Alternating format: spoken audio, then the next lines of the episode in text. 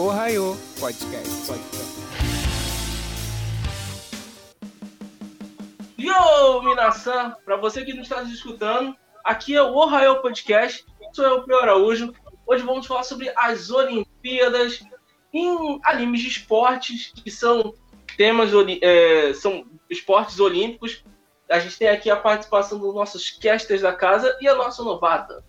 Mas bom, sou a Fernanda, sou a nova caster aqui do Ohio e eu espero estar podendo fazer parte de vários podcasts aqui com vocês e estar conhecendo cada vez mais a galera e comentando bastante sobre vários assuntos aí que geral gosta.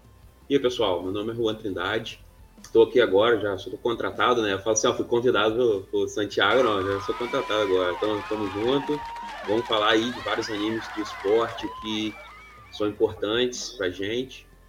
Espero que vocês gostem do podcast de hoje.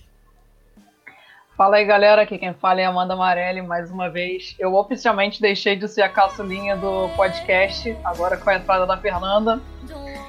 E a única coisa que te faz querer mais praticar esporte do que quando o médico fala que tu vai morrer é quando você vê um anime de esporte, cara. Concordo. É isso aí, galerinha. É, a gente volta depois do break. Valeu!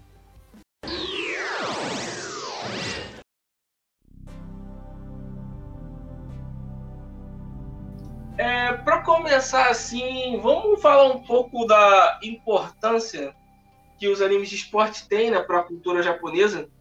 A gente tem, a gente é pautado com vários animes em, em vários esportes, né? Você vê desde bas basquete, eu acho que é o principal assim no, ja no Japão em, anime de esporte, basquete e futebol. E vocês, o que, que vocês acham?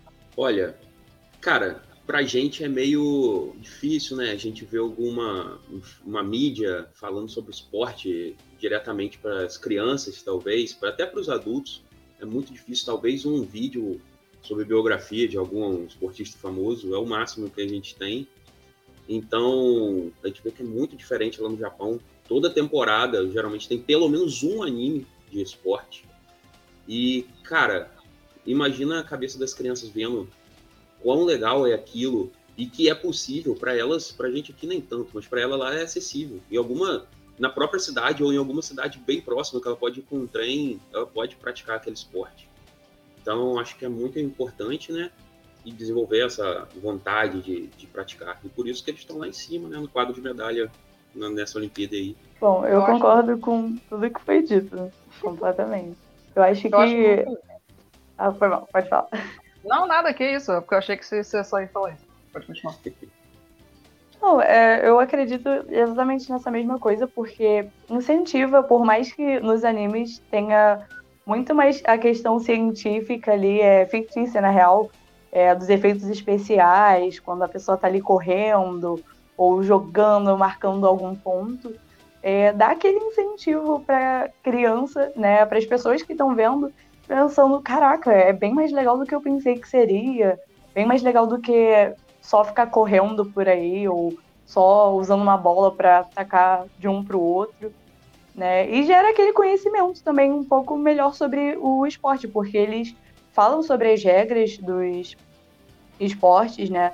E eles vão mostrando como funciona cada coisa, cada passe, como funciona a pontuação, às vezes, do jogo.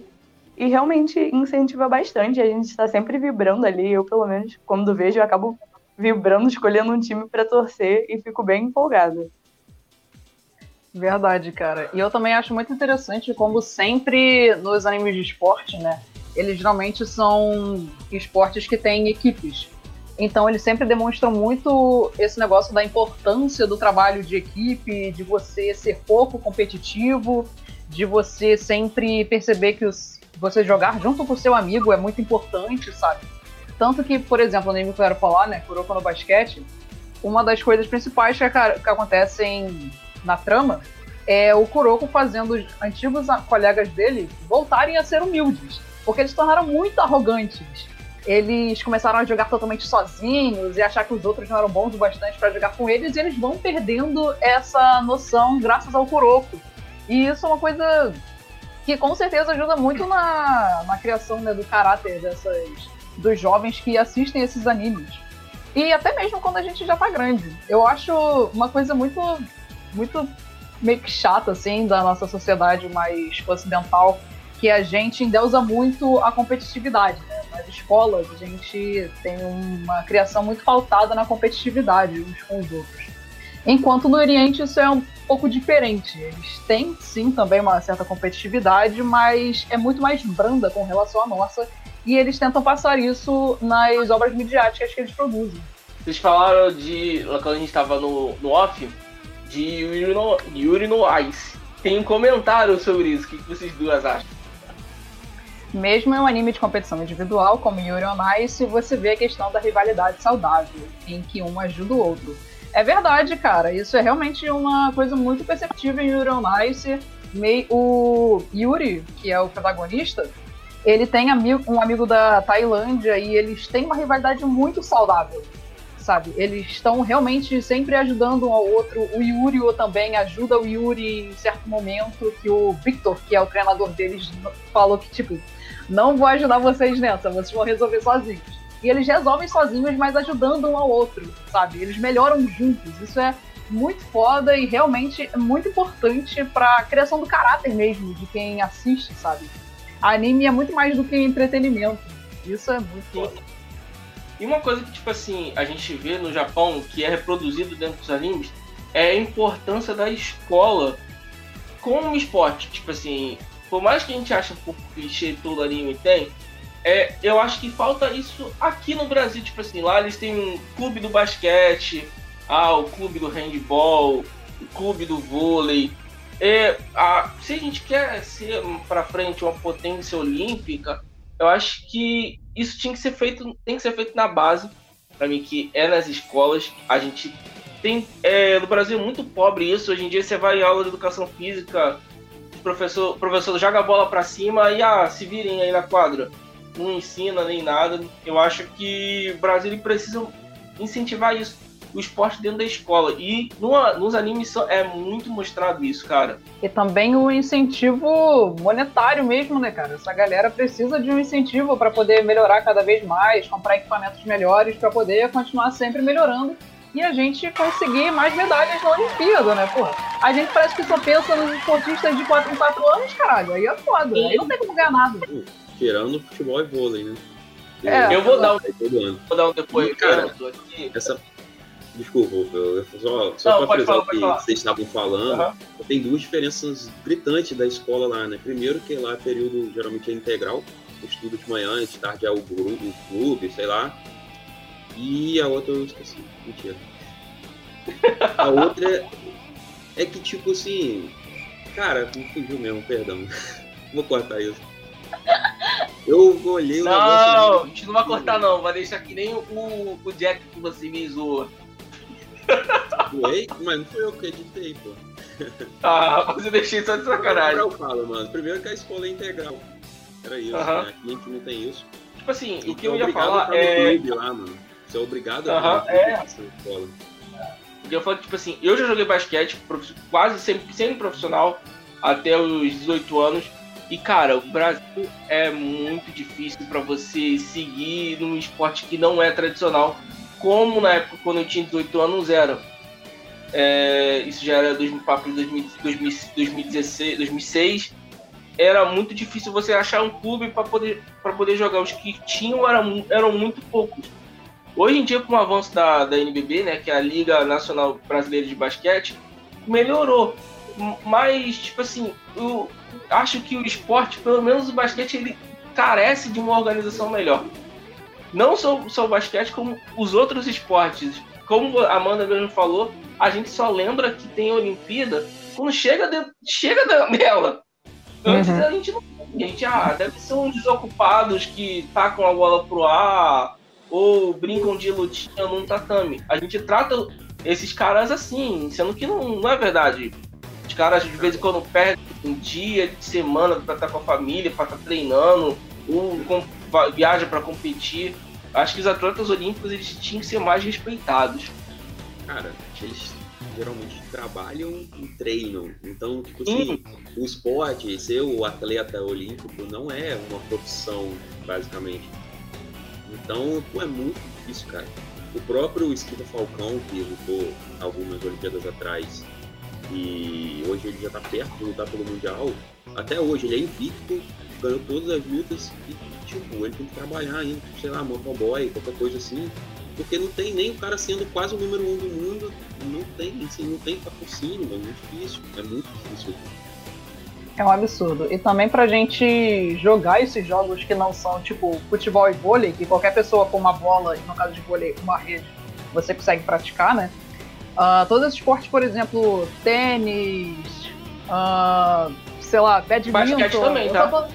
É, basquete também, mas é mais difícil. Sim, sim, basquete também é mais difícil, é verdade. É, eu queria praticar kendo, tá ligado? Procurei lugares e o, que eu, o ponto que eu queria chegar é que, assim, todos esses esportes que não são os classicões, é muito difícil você achar um lugar para praticar, cara. Eu moro na zona oeste do Rio de Janeiro, eu moro em Bangu. Cara, não tem nada aqui pela Zona Oeste. Se eu quiser praticar algum esporte assim diferente, eu tenho que ir lá pra. Tenho que ir pra Barra, tá ligado? Ou então pra Niterói, que é onde eu faço faculdade. Então, uhum. porra, não, é, é, totalmente inacessível pra maior parte da população brasileira. Pensa naquelas modalidades, tipo, do atletismo mesmo, lançamento de tardo, salto com vara, ginástica artística. Uhum. Aqui, aqui na minha cidade, eu, pelo menos, eu não sei nada, não tem nada sobre isso. Não tem como as crianças sonharem em ser uma coisa assim se elas não mudarem de cidade. Tipo, uhum. É muito triste. É triste, não tem outra palavra triste. Não tem como ter atletismo. Mas o atletismo, o povo brasileiro, ele, ele pratica todo dia de manhã quando é para pegar o ônibus. O brasileiro ele faz 50 metros rasos para poder ir pegar o ônibus, filhão. Porque os ônibus que param tão longe no ponto, mano. Cara, aquele ônibus que só passa um a cada. Quando Deus quer, tá ligado? Você tem que correr mesmo pra pegar. Aham, você tem que correr ali, porra, pra preparar, pô, aí vai. Eu queria voltar na questão da acessibilidade que a Amanda estava falando.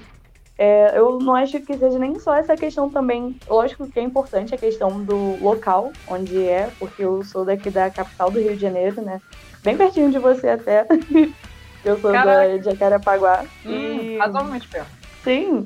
É, e, assim, a questão financeira também, porque é muito caro. Até o futebol, que é o mais padrão do Brasil, digamos assim, é bem caro. É, as escolas de futebol e tudo mais. Então, eu acho que, além do incentivo de, de repente, o próprio governo está incentivando é, as crianças, adolescentes, jovens a estarem fazendo isso, eu acho que falta o incentivo da questão financeira. Poderiam arrecadar dinheiros para tentar fazer algo, né, ao invés de cobrar um valor absurdo para um aluno estudar um esporte que poderia estar estudando todo mundo junto e aprendendo e crescendo junto. E a gente também não tem nenhum incentivo para as crianças a praticar nenhum esporte que não seja, sei lá, futebol que passa quase toda semana na TV, tá ligado?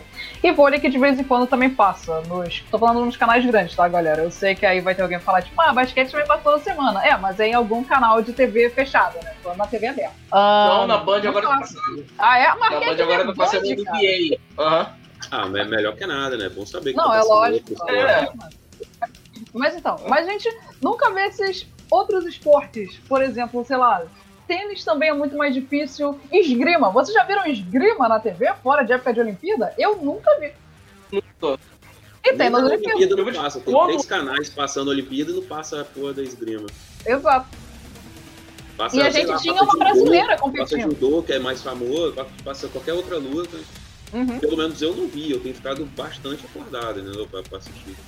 Eu tenho visto bastante também, também não vi. Hum. O máximo que a gente vê é tipo, ah, a brasileira foi eliminada no, no esgrima. Aí você vê no outro dia na notícia, que você nem sabe como é Exato. que foi. Exatamente. Cara, quando fui me apaixonei por basquete, eu vim conhecer esse Landante depois, mas foi por conta da Olimpíada. Foi em Sydney 2000 Tá vendo, porra, a seleção brasileira de basquete, porra, pra lá, pra cá. Eu vou atrás pra, pra poder ver.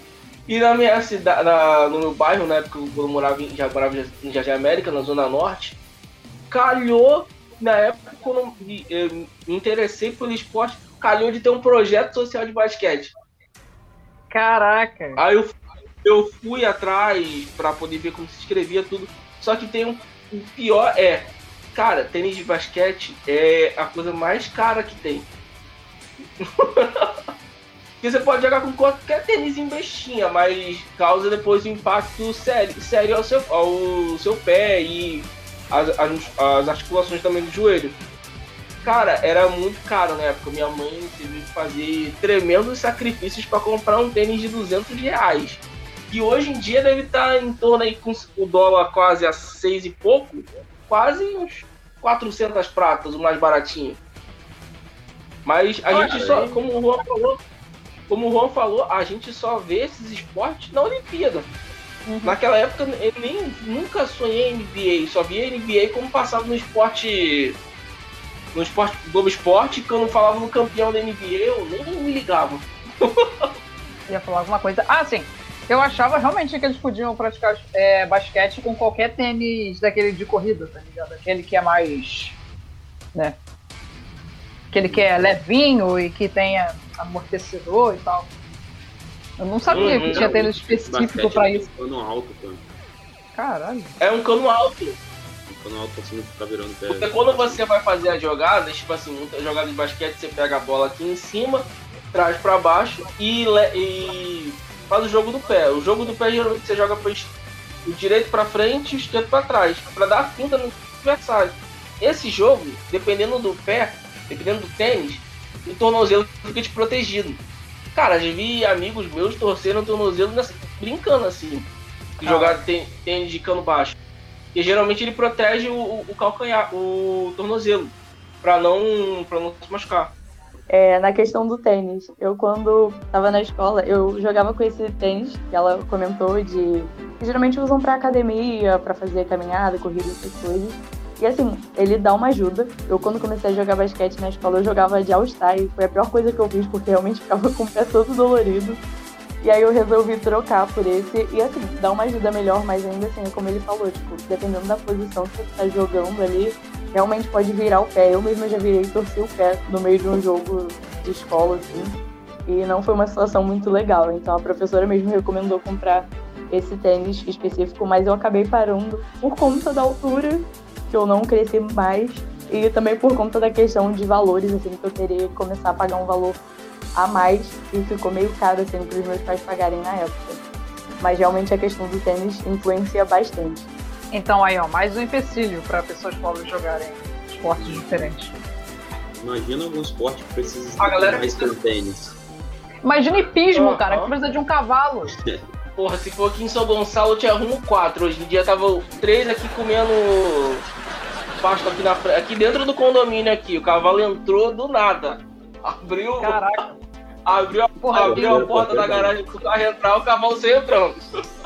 Aqui em Bangu a gente tem os Cavaleiros do Viegas, é um subbairro que tem lá pra, mais perto do morro. Uhum. Caraca, cara, vem direto o cavalo lá do Viegas, vem parar aqui na porta da minha casa.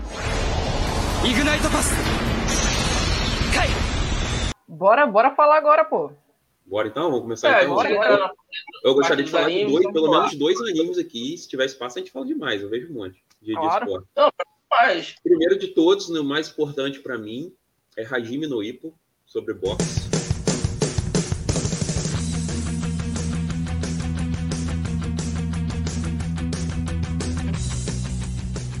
Vou até ler a sinopse aqui pra, pra galera que tá assistindo.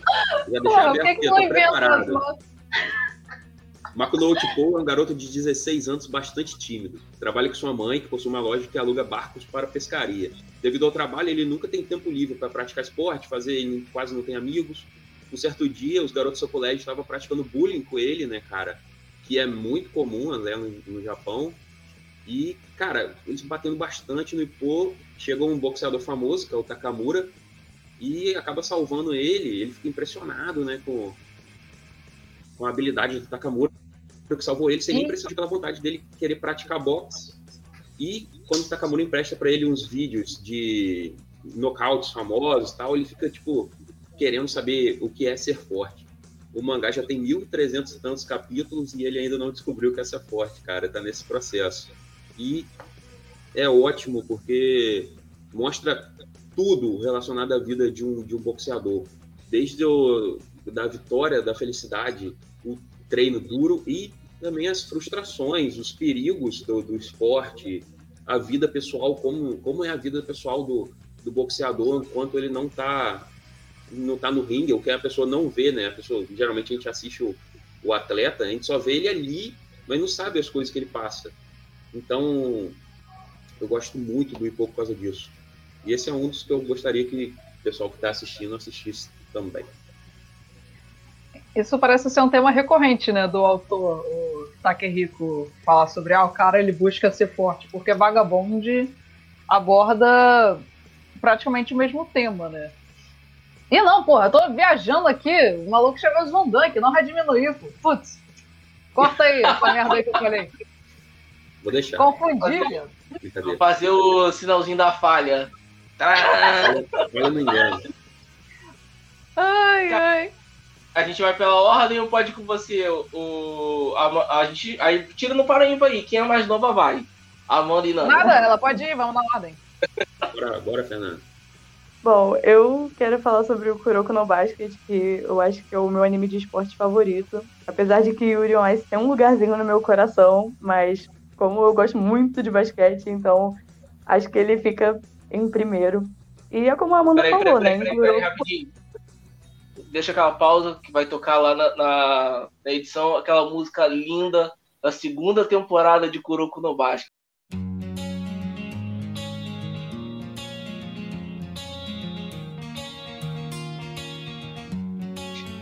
Quando eles estão indo pro de inverno. Cara, Ai, eu eu sabia a abertura toda, cantar aquela. Cantar não, né? Falar aquela narração toda do começo em japonês, só que eu esqueci, que tem Caraca. tanto tempo que eu vi. Mas, O cara, nível de conhecimento bizarro era eu saber o nome e sobrenome de literalmente todos os personagens e o nome de todas as escolas que competiam. Esse foi o meu. Mas aí é tranquilo. Não, mas peraí. Acho que não apareceram também dentro do anime. Que Não, porra, só acho que aparece no anime, né? Porra. Que isso, cara, mas são muitos. Enfim. Vai lá, Fernando. Bom, como você mesmo tinha falado, Amanda, é, é sobre o Kuroko e meio que ele vai mostrando aos poucos, é, trazendo os amigos dele de volta, de certa forma, e mostrando a eles que eles devem ser humildes, porque apesar de eles serem um grupo de prodígios e pessoas com um talento absurdo né, em quadra, é, eles têm que ser humildes porque eles não são 100% os melhores.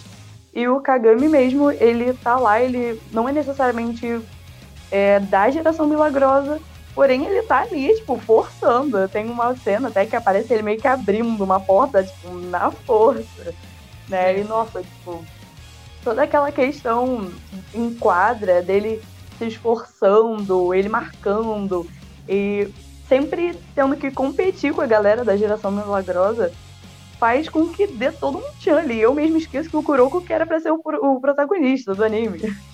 Né? E nossa, eu sou suspeita pra falar porque eu sou muito apaixonada pelo Kagami e pelo Murasaki Bara. Nossa, são os meus dois favoritos lá do anime. Cara, na cena em que o Murasaki Bara. Ai, cara, spoiler, gente, desculpa. Não, aí que- spoiler não. O anime tá aí quase há 10 anos. Quem Não, quiser não. assistir, pronto. Ah. Não, não, não tem essa não, cara. Spoiler não tem data de validade, porra. Qual? Aquela É, cena pô. que ele puxa o fio do, do cabelo do Kagami na, naquele torneio de, de rua. Que ele, ele tenta Uhum. botar o Murasaki para pra jogar, falando que ele, ele é infantil, ele é bobo. Aí ele, ah, eu não sou. Essa cena é, É, muito ó. hilária, cara. Pô, uma das que eu mais gosto, voltada pro Murasaki Bara, assim, em quadra, é quando ele derruba a tabela. Tipo, o cara é tão grande Caralho. e tão sim, pesado mano. que ele derruba a tabela. E eu fiquei tipo, mano, que isso, Isso me cara, lembrou cara, é um muito monstro. Shaquille O'Neal, cara. Shaquille O'Neal fazia muito Sim, isso, mano. né? Quando jogava no Lakers. Sim. Porra, E- falando aqui rapidão numa cena que eu gosto pra caralho do Murasaki Bara, é aquela que ele tá escorraçando o Akashi quando eles eram novinhos. Ele tá ganhando, sei lá, de 6 a 0, supondo que era até 7, né? Eu não lembro ao certo quantos pontos tinha que fazer pra ganhar. E aí tem aquela merda do Akashi mudar a personalidade, aí isso aí eu já acho uma bosta. E aí o Akashi vira o jogo completamente, nossa, aí eu achei foda. Mas ele mudar de personalidade eu achei muito simples. Eu, particularmente, não Ah, gosto é anime, muito né, do mano? Akashi, não. Peço desculpa a galera que gosta dele, mas eu não Ah, gosto eu muito gosto. dele. Ah, Eu acho muito Não, chato. ah, eu, não, tô- eu também acho ele muito chatinho. Gente, eu gosto eu mais gosto- do Murasaki Vara Eu mesmo. amo aquele dublador. Aquele dublador é muito foda. Eu amo aquele dublador. Eu Justo. gosto muito do Aomini e do. É Kisse, né? O Lourinho. Ai, É, que ele é roubado, é roubado de todos. Nossa, ele, ele é muito roubado, ele só copia a jogada da galera, assim, mas ele é muito bravo. Eu acho isso muito bravo porque a percepção dele pra poder copiar os movimentos e tão perfeitamente é bizarro, velho. Uhum. E eu. Ai, aquelas, eu gosto de todo mundo, menos o, o Akashi, tadinho. Ah, Eu ia falar do de Midori, todo Eu mano. não gosto muito do Murasaki Bara, não. Muito... É, eu também não gosto muito do Murasaki Bara nem do, do Aomini. Os meus favoritos são o Kisser. Todos os outros eu gosto muito. Ah, não, e o Kuroko eu também não gosto muito. Mas o Midorima, o Akashi e o Kisser eu adoro, sou apaixonado. Cara, o Kuroko, a intenção dele ali no jogo é meio que ser invisível. E eu literalmente esqueço dele, então acho que ele tá cumprindo bem o papel dele. Ele é o suporte da equipe, pô. Ele não é, não é o protagonista, ele é o suporte. Ih, gente, o meu caiu. Eita, caiu. Já volto. Ah, já eu vou, eu vou aproveitar então pra dizer qual é a minha cena favorita de Kuroko no basquete. A minha cena favorita de todas é aquela do jogo da da Shutoko, que é o time do Midorima, contra a Hakuzan, que é o time do Akashi. Que é quando tem toda aquela cena deles falando que o Midorima ele deixou de ser arrogante, que ele começou a acreditar na equipe dele, porque ele sabe que tudo vai dar certo porque o Takao tá ali. Aí o Takao arremessa pra ele e o Midorima já tava arremessando, e aí quando a bola encosta, ele já arremessa a bola e caralho, essa cena é muito incrível, velho. Caraca, eu acho que é essa cena que eu olho e falo, puta que pariu, como eu amo essa porra. Eu gosto Ah, muito cara, daquela, é daquele bom. filme. Vocês devem ter assistido já, é Last Game, o nome? Vi, vi, nossa, Ah, o muito último foda. jogo. Pô, O jogo quando é- eles, é quando eles jogam juntos pelo orgulho lá que foi ferido, né, dos amigos dele que passaram, Aham. passaram mal pros americanos lá, mano, eles entrando em quadra, tipo, cooperando, que é uma coisa que a gente não ia ver. Talvez quando eles fossem adultos, assim, na- numa Olimpíada, talvez, se eles seguissem com o esporte, mas porra, ali, quando eles se juntaram, eu achei muito foda pra, É muito foda pra mesmo, cara. os caras. Eu só achei É, sacanagem uma o coisa. Nerf no, no Kisser, né? Porque ele logo ficou cansado e teve que entrar o Kagami, mas fora isso, muito bom. Ah, mas Cara, uma coisa que eu queria, é, eu queria muito que o anime continuasse. É, tipo assim, tem gente que teoriza na internet deles indo jogar na NBA. Eu, eu, eu gostaria muito de ver isso, e ia ser muito, muito bacana. Cara, Seria muito bacana. os cinco jogar na NBA. Um a dois, eu acredito. O É, resto seriam jogadores de basquete e arrumariam empregos normais. Pra ser mais real, assim, digamos. Mas se o se o autor quiser, bota todo mundo lá na NBA. Eu acho que seria mais legal se eles com- começassem a jogar pela Olimpíada, tá ligado? Pelo Uhum. Japão mesmo, do que, porra, ir pros Estados Unidos jogando NBA, zoado. Eu acho que o Kagami ele conseguiria com mais facilidade ir pra NBA pelo fato dele já ter morado lá, né? Tipo, que Sim. conta meio que ele lá com o irmão dele, começou tudo lá e depois que ele foi pro Japão em si, pra poder jogar. Então eu acho que dentre a galera lá do time mesmo, eu acho que ele seria o com mais possibilidade de estar indo pra NBA. É, mas essa, essa questão de viajar não é tão incomum, não. O próprio Tsubasa vai pro, vem pro Brasil, né? O É, o Renato jogou no do, São do Paulo, Haikyuu, né, ele vem pro Brasil também. Uhum. No mangá, né? Não teve isso no anime ainda, não. Eu não sei, eu acho que foi o Jean que falou. O Jean postou no grupo um comentário, um comentário, não sei quem foi, que eu acho que o criador de Haikyuu, ele se inspirou em jogadores brasileiros pra fazer o, Sim, o anime. Ele cita direto, eles Pô. veem vídeos do, Aham. do Brasil pra treinar, pra aprender as coisas. Isso é foda, né? Pra ver como é que o nosso vôlei é foda. Eu queria muito ver Haikyuu, cara. Eu acho que deve ser muito maneiro, só que eu até o momento não tive, sei lá, É bom, paciência é bom. pra pegar É pra ver. bem, é bem puxado. da mesma forma que você. Também. Acho que você vai gostar. Não, Haikyuu é maneiro. Eu só assisti 10 episódios por conta que eu tava vendo outros animes na época. É, É, eu única- tô do mesmo modo que a Amanda. Até agora eu não Uhum. tive uma situação pra, ah, vou assistir Haikyuu ali. Não, não, é bom. Vocês deveriam ver. Só a última temporada foi um Hot- pouco chata. O Hot Chicken tá falando que é legal e ele só viu um episódio. O o Hot Chicken aqui no comentário Ah, tá tá. falando que é legal. Não, E ele então, só viu a, a um última episódio. temporada foi muito arrastada. Ficou uma temporada inteira só com treinamento. Aí veio a segunda parte da temporada, foi um jogo só praticamente. Porra, 12 episódios A pra um gente jogo, tem isso, cara. A dá. gente tem isso um pouco em Kuroko no Basket, quando eles vão pro, pra, pra seletiva pro torneio de inverno. Cara, arrastar mais que isso é muito chato. Eu não aguentava mais, eu vi o episódio na semana. Não, não que o jogo estivesse ruim. Vamos lá, qual era o próximo tema? Né? Não, Falta- mas calma. Falta a é- Amanda. A Amanda não falou o anime ainda pra nós. É, pô, vou falar, vou falar, mas calma aí. É porque eu também queria falar de Kuroko no basquete, né? Então a gente meio que não alongou. Não tem problema não. Ahn, caraca, uma, uma problemática que eu vejo em Kuroko no Basquete, cara, é que eu acho que a última temporada, assim como você falou da última temporada de IQ, eu acho que a última temporada de Kuroko no Basquete também tem problema. E eu acho que isso é algo tão recorrente em anime, sabe? A última temporada, ou então o final do anime, né? Porque tem animes que não são temporada. O final do anime ser ruim. Eu não sei por que, que isso acontece tanto com o anime, cara. Porque Cara, sempre é. tem aquilo. Ele segue ali uma linha que faz sentido pra, pra trama. Beleza, você vai acompanhando ali, tipo, porra, muito foda, legal, interessante, tô totalmente preso aqui. Aí do nada, no final, eles querem ir pra um bagulho muito grande que não comporta a obra até o momento, e aí eu sempre fico, caralho, que merda. Os caras se empolgam. É, Os caras eu se empolgam. Mas Haiku eu falei última temporada, eu quis dizer a última temporada que saiu, porque o anime não tá nem perto de acompanhar Ah, o tá? Não, só pra deixar claro, o pessoal pode estar achando que eu falei que acabou Haiku, né? Ah, não, eu tinha entendido que tinha acabado. Ok. Mas eu não gosto daquele último jogo, que é o jogo da série contra a Hakuzan. Eu acho muito escroto a forma como o autor deu um bilhão de poderes, porque eu sou do time que fala que, cara, Kuroko Basquete não tem poderes. Mas o- a última porra da luta tem poderes, foda-se. O, o merda do, do Akashi, ele fica com a personalidade dele direita, né? Que é quando ele começa a jogar em equipes. Odeio isso. E aí todo mundo do time dele entra na zona, todo mundo fica muito É, foda. é. E todos do time dele eram os, os picas imperadores de prata lá, não lembro o nome. Assim como o TP, que era um dos melhores do time da série, e mesmo assim eles perdem. Ah, cara, porra, eu achei isso muito zoado. É que eu ia falar sobre o Paranauê da Zona. Tipo, pra mim isso era algo que no começo eles botavam e era de arrepiar, sabe? Porque era uma vez ou outra, não era, ah, pronto, eu entrei na zona, quero entrar ali na zona, pronto, vou estraçalhar ser foda pra caraca aqui. Mas depois de um tempo parece que eles só falaram, ah, agora não tem problema, é só mais uma coisa comum, vamos botar mais vezes aqui, vamos botar pra gente aleatória e fé. Ai, que merda, cara. A primeira vez que isso acontece é com Kiss. E é tão foda. A gente fica, caraca, fudeu tudo, moleque. Ele virou outra pessoa, agora a gente tá perdido.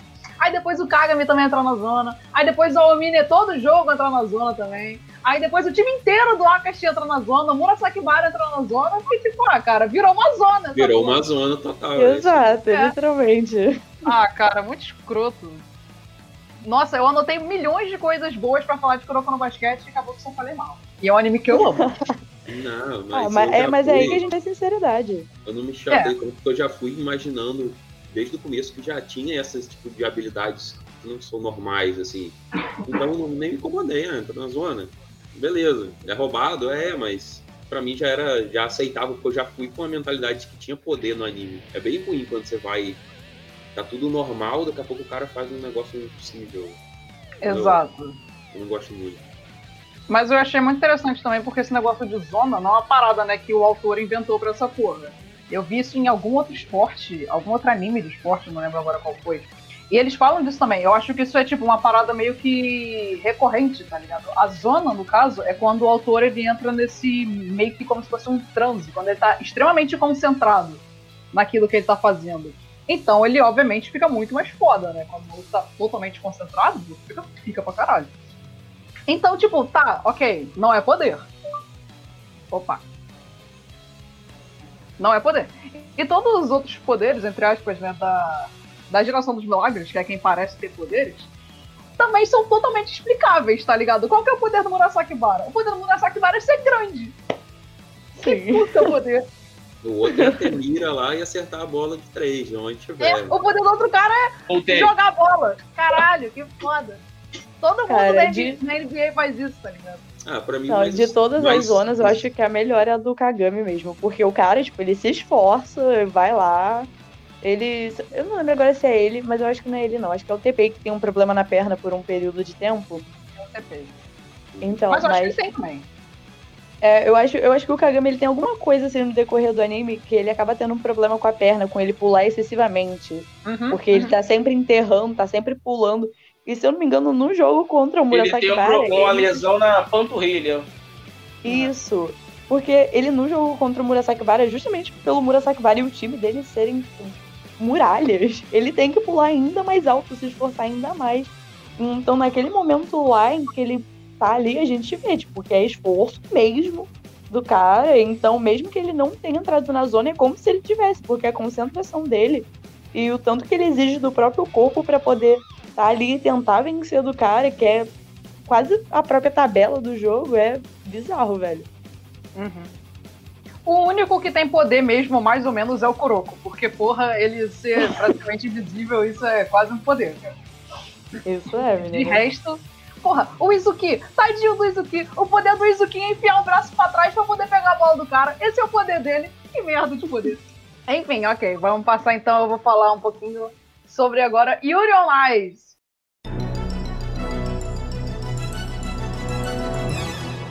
Que é um anime muito fofinho, cara. Eu acho que todo mundo devia assistir esse anime porque ele só tem 12 episódios e ele é muito gostosinho de assistir, sabe?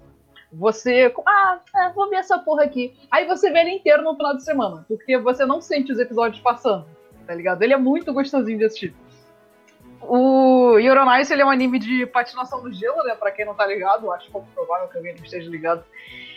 E ele segue muito essa essa coisinha do, do shounen, de tipo, ah, tem um cara que é o esportista, e aí ele quer ser muito foda, né? Obviamente, todo esportista quer ser muito foda no esporte que ele joga, ou que ele pratica. E, e começa já o anime com ele tendo perdido uma competição muito grande. Ele tá arrasado, né? Desacreditado dele mesmo. E um cara que ele admirava, que é o Viktor Nikiforov, que é um, é um personagem incrível, que é um russo muito foda da patinação do gelo aí nesse universo do anime, ele vira treinador dele. E, gente, nossa, é um anime que ele fala muito sobre. Ele rejeita muito a ideia de masculinidade tóxica, tá ligado? Ele mostra masculinidades muito diferentes da que a gente está acostumado a ver. Ele mostra o que é quase nitidamente um relacionamento homoafetivo.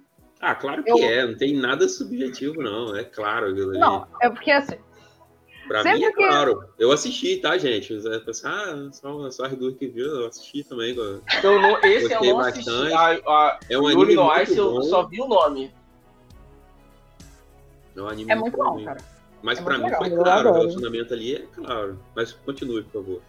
É porque ele não, não tem. Não tá ali escrito no gênero dele, tá ligado? Nem que ele é, é Shonen Ai, nem que ele é Yaoi. Então eu fico Ah, meio mas tipo. cara, aliança, pô, tô sério. Ah, mas isso só pro final, até chegar na parte toda lá Eu de falei ter só uma palavra, né? confirmado. É, falei uma palavra. Cara, e, e isso é um ponto muito importante. Eu acho impressionante como ele engana a gente no final. Porque tudo apontava momento de spoiler, tá, galera? Se você não quer saber, pula uns 15 segundinhos aí pro que eu vou falar agora. Eu acho muito foda como no final dá tudo a entender que ele vai ganhar e ele perde, cara. O Victor Nikiforov fala: Nós vamos nos casar depois que você conseguir o ouro. E ele não consegue a porra do ouro. Isso eu fiquei, caralho, velho, que isso? O anime me enganou legal nessa hora, cara. O maior Eu desespero, eles não vão casar. Ah, mas É, essa foi a minha preocupação. velho, velho suficiente pra não competir de novo, né, mano? Então a promessa pode ter ficado pra frente. ó. É, eu tô esperando até agora a próxima temporada, desde 2016, e até agora o mangá nada. Não acabou? Eu achei Oi? que já era fechado aquele final. Não, não, pô, não, não tem mangá. O anime ele é ah, não, original. pô. ah, tá. Um anime. Sem É, mangá. é um anime que foi, foi feito, né, pra ser anime. Eu acho que podem fazer mangá ainda, mas. Enfim, não sei. Ai, gente, é tão lindo. As músicas são tão perfeitas. Nossa! Eu gostei Todo muito engano.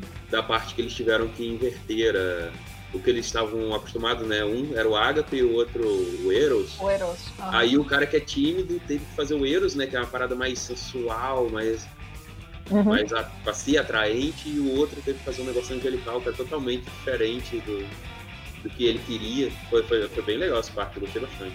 Eu também, cara. Muito maneiro isso. Fala aí, Fernando. Me perdi Cara, um meu personagem favorito é o. JJ.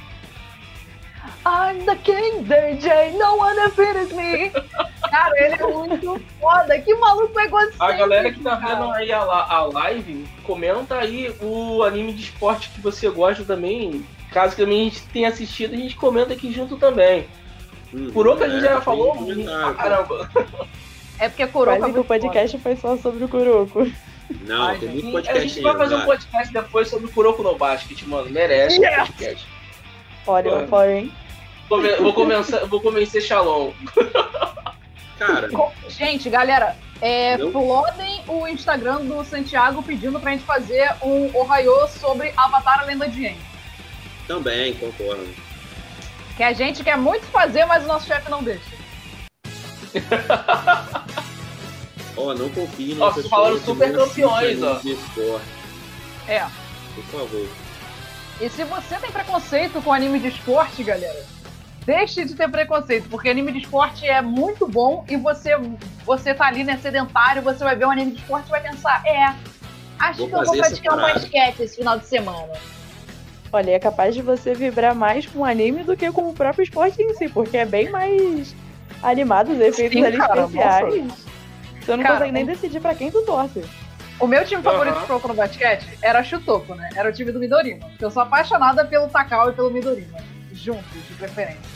Cara, a interação cara- deles dois é muito maneira, cara. Muito, cara, muito foda. Aham. E sempre que tinha jogo deles, eu torcia pra eles ferrenhamente, cara.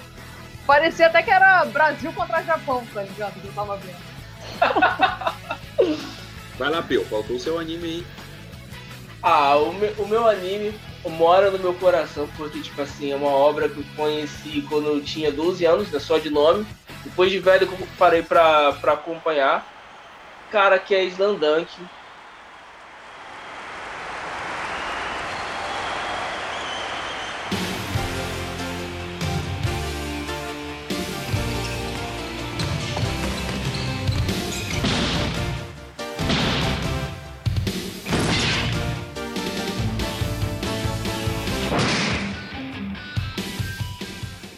É, pra mim, Kuroko no Basket bebe muito da fonte do Landank. Se você não viu Landank, assista. É uma obra do Takehiko Inoue. É o mesmo autor de Vagabond e Real. E é uma, Real é um anime de basquete de cadeirantes. É, também vale muito a pena assistir. É, vou dar um breve resumo da sinopse de Landank. Landank é a história de Sakuraki Hanamichi, o bad boy número um da escola do secundário lá no Japão, que é a oitava série, se eu não me engano. Se eu estiver errado, alguém me corrija aqui na live. E quando ele vai pro colegial, ele toma o seu quadragésimo fora e fica triste. Aí ele conhece a Haruko, que é a irmã do Akagi, que é o capitão do time de basquete da Shuroko. É, para você ver como o Kuroko no Basket bebe na fonte de Slandank, que é Shuroko e tem Shutoko. Que é o melhor time, diga-se de passagem. Aham. A Shutoko é, é um. É uma, esco- é uma escola e um time que nunca tinha sido campeão do intercolegial. Que é o campeonato, assim, no Japão, é o número um. Para sua escola ser respeitada, você, seu esporte, você tem que ganhar um intercolegial para ser respeitado e tudo. Sakuragi não sabia quicar uma bola, arrumava confusão adoidado com todo mundo, brigava com todo mundo. Aí ele conhecendo a Haruko, Aí, não, que eu sou esportista, que não sei o que, ela olhando pros braços dele, e você parece um jogador de basquete, foram pro ginásio, e ele com sua impulsão magnífica, foi lá e deu uma enterrada, que é o nome do anime, né? Slam Tank, que é enterrada. Aí ele arrumou confusão com o irmão da Haruko, que é o Akagi, eles dois bateram um, um X1, que na liga do basquete é um contra um, o Sakuragi ganhou, e o Akagi, depois de um certo tempo, aceitou o Sakuragi no time. E aí a história anda de uma forma que é linda. O Takehiko Inui, ele foi homenageado pela Associação de Basquete por conta deste mangá. Na época que ele foi lançado, o Japão ele tinha uma... a- as mulheres quem praticava mais o esporte. Depois os homens começaram a ter uma, uma prática muito maior do esporte por conta do anime. Pra você ver como que o anime influenciou a, a vida no Japão. anime pra eles é muito em. Ih, Juan, teu microfone tá montado.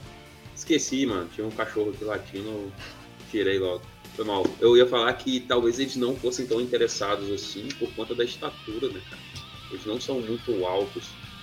Talvez não gerasse tanto interesse assim. Posso estar errado, né? Claro que eles jogam, que eles têm o time agora. Mas eu acho que pode ser por conta disso. Não são um interesse tão grande pra eles. É, a altura Mas média a do japonês não- é de 1,70 e pouco. É, vou dar um, É mais vou dar baixo uma do que daqui do é Brasil. bem relevante. O Japão ele teve dois atletas que foram para NBA. Um não chegou a jogar, né? Porque eu não, não- eu- em pesquisas eu não achei o motivo. E outro já atua no Washington Wizards, que é o Rui Hashimura. É um japonês afrodescendente. É um, um ala pivô. Para quem não sabe, o ala pivô é como se fosse o lateral do futebol. É o que arremessa de tudo que é campo. E joga pra caramba.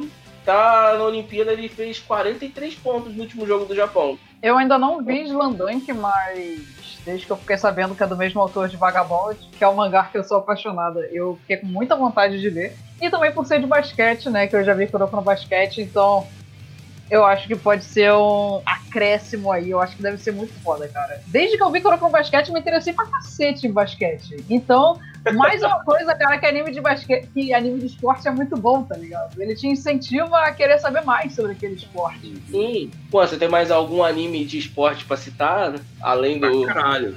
Pra caralho. Tem anime demais pra citar. Mas o segundo, que não é tão conhecido, eu gostaria mesmo que vocês aqui, até do cast mesmo, assistissem, é One Out. Ele é de beisebol, só que não é, tipo, vem de criança, vai crescendo, aprendendo. Ele já é... Vou até ler esse sinopse pra vocês aqui. Deixa eu pegar aqui. É, o Tokutitoa, ele é um rapaz, ele tem aproximadamente 20 anos, e ele morava em Okinawa e vivia de apostas. Ele era arremessador lá num jogo chamado, né, o nome do anime, One Outs. E é, basicamente ele só arremessava e o cara tentava rebater. Se o cara rebatesse, ganhava a aposta. Simples.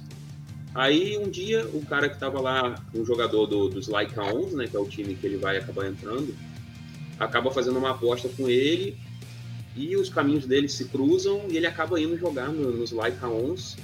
Só que a parada do anime é tipo assim, imagina um Light Yagami ou um L jogando beisebol.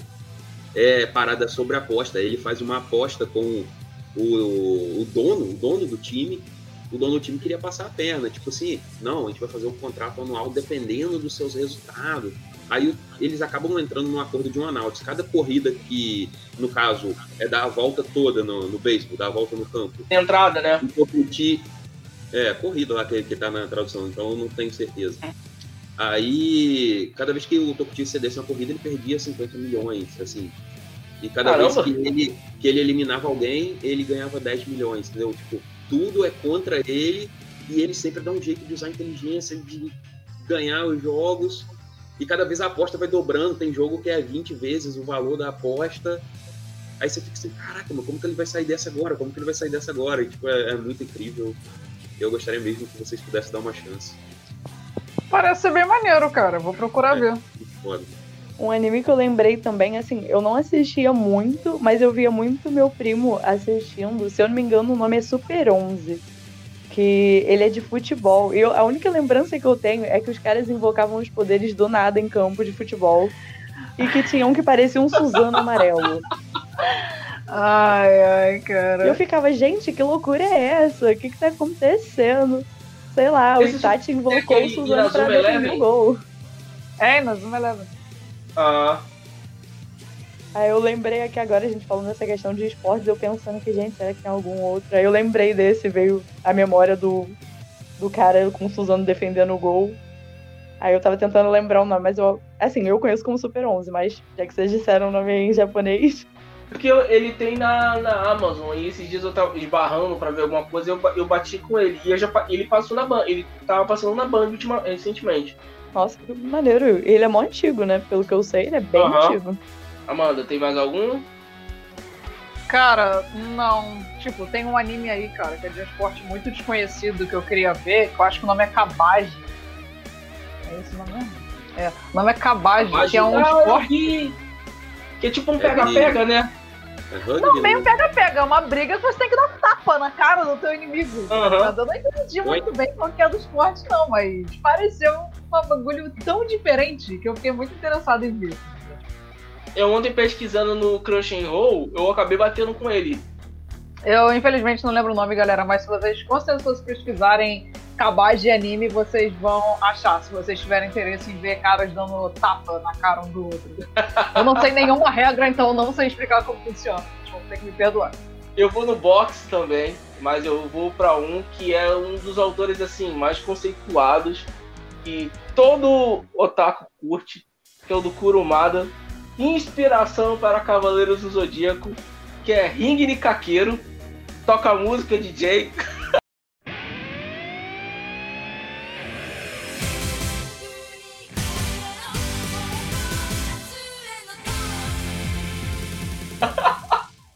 Ring Nikakeiro é um anime de esporte que é da Shonen Jump, foi feito pelo Kurumada em, seten em 77 até 81, certo? Ele é a história do boxeador Ryuji Takane, se essa for a pronúncia correta, né?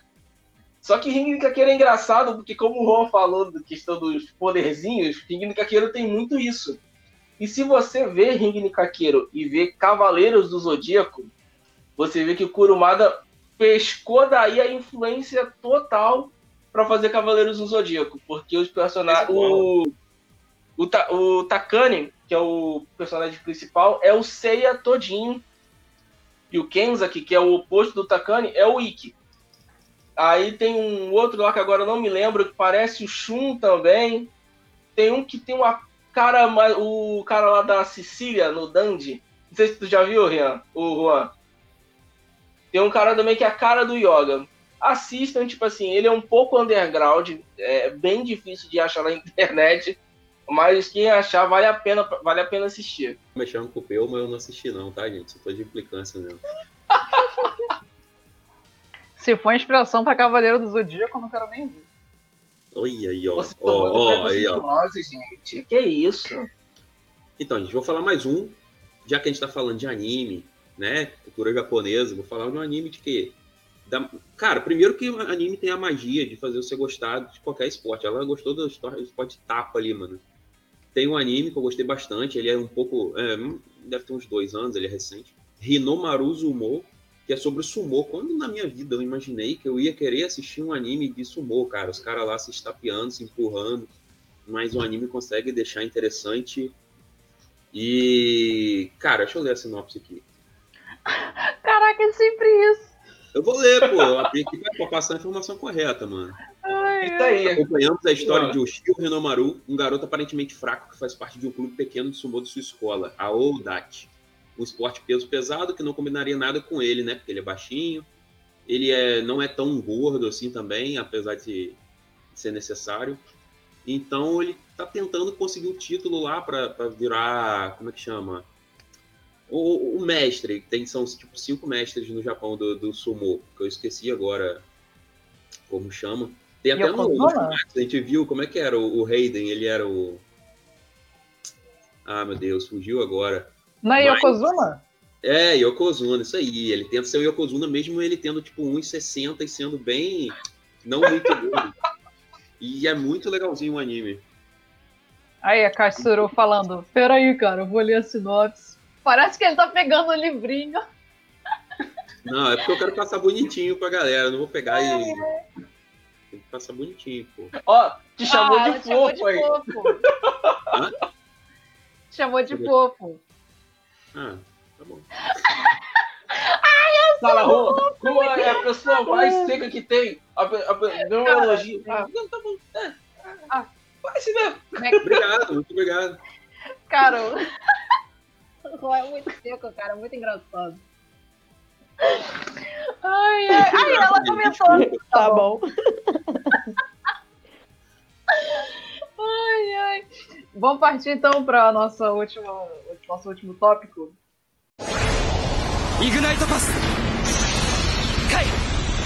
Nosso último tópico, eu acho que é o tópico mais polêmico aqui. E isso eu tive a ligeira sensação quando começou o skate street. É, isso não, acho que foi no sábado. Cara, tipo assim, Brasil vem sendo roubado, assim, em todas a, a, os esportes olímpicos que tá, tá passando no, no, em Tóquio, mano. Porque não estou sendo xenófobo, mas é, foi, ficou nítido para mim o Kevin Hoffler, que foi o medalhista de prata no skate street, com o japonês, japonês. O Kevin fez uma manobra de uma dificuldade tremenda o uhum. japonês fez outra. Parecia que se ele tivesse fritando um pastel aqui, mano, virasse ele, o cara já ganharia nota 10 lá. O japonês já... E, e assim, outros esportes também que teve japonês contra outras outras nacionalidades também teve muito isso. Nosso amado Medina sofreu com isso também. Porque ele fez uma manobra igual, idêntica, passou no esporte, esporte, Globo Esporte, a mesma manobra, os dois fizeram. O japonês ganhou um ponto acima e o Medina e o, o japonês ganhou nove pontos, alguma coisa. E o Medina, e o Medina ganhou oito pontos. Oito uhum. pontos, alguma coisa. Sendo que o é. Medina, é. ele não colocou a mão no, na prancha e o japonês colocou. E pra é. quem não sabe, isso aí tira pontos, tá ligado? Hum. Como então? Ele devia tá, o, o, o cara que jogou devia estar tá vendo Wave, que é um, um anime horroroso de surf que a gente estava debatendo ontem no grupo. Cara, e pior que isso foi por causa de um juiz, porque assim, quem julga são uns cinco juízes, se eu não me engano, posso estar errado. É, são cinco mas, juízes. Mas a maior parte deu notas altas pra ele, sendo que teve um filho da puta que deu tipo sete. Aí isso uhum. baixa pra caralho a nota dele. É, cara, Esse aí teve, que tava comprado. Teve o caso né, da Raíssa, que ela acabou ficando com a. É Raíssa, né? O nome dela, Raíssa? Foi Raíssa. Ficou, acabou, acabou ficando com a prata. Tipo, ali claro que a gente não pode culpar ela, tem 13 anos. Com 13 anos eu tava assistindo um mundo de Bikman, sei lá, tipo. Não, na verdade, tipo assim, se a gente levar ferro não. e fogo, a Olimpíada foi, é, era para ser feita em 2020, ela, tinha, ela teria 12 anos. Teria 12 é anos, é isso aí. É ela perdendo, cara, não tô botando a culpa uhum. nela, nem, nem de coisa. Ela teve uma última chance para fazer a nota, entendeu? Ela acabou caindo. Ali ela perdeu o ouro, não foi muito por causa da nota da japonesa ser maior que a dela, que acabou nem sendo tão diferente assim. Entendeu? É uma pena, eu acho que ela merecia muito mais do que outros atletas aí que estão indo para passear no Japão. Uhum. Vou ser polêmico, já para ser polêmico, ser polêmico.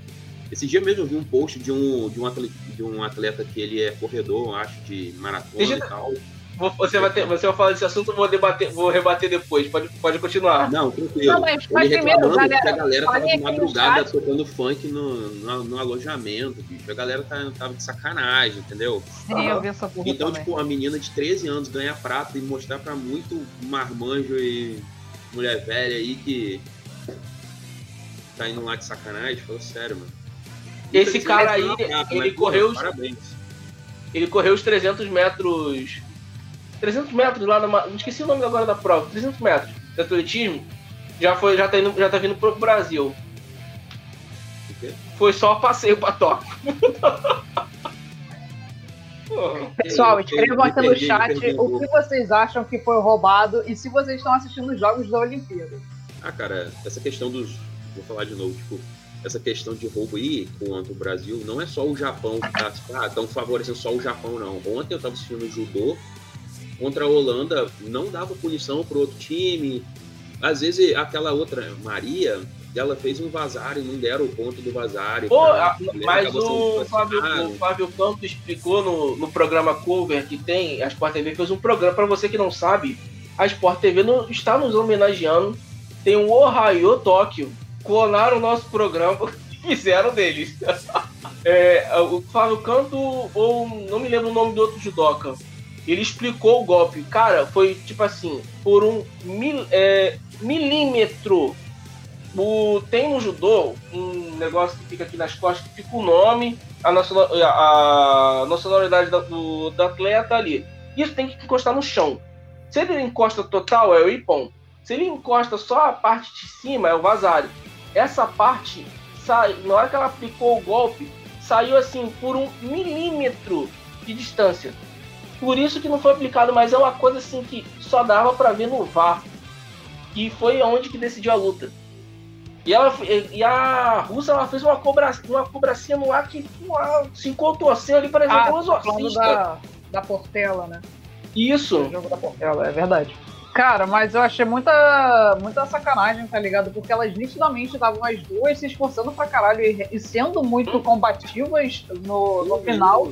E mesmo assim, eles deram o último cartão amarelo, entre aspas, né? A última Pô, de falta pra 10 Portela. minutos de, de Golden Score, mano. Tava Exatamente, cara. As duas estavam mortas, cara. É, eles botaram a regra do judô agora, tipo assim, ah, você tem que dar um Tomei volume merda, de luta merda. absurdo.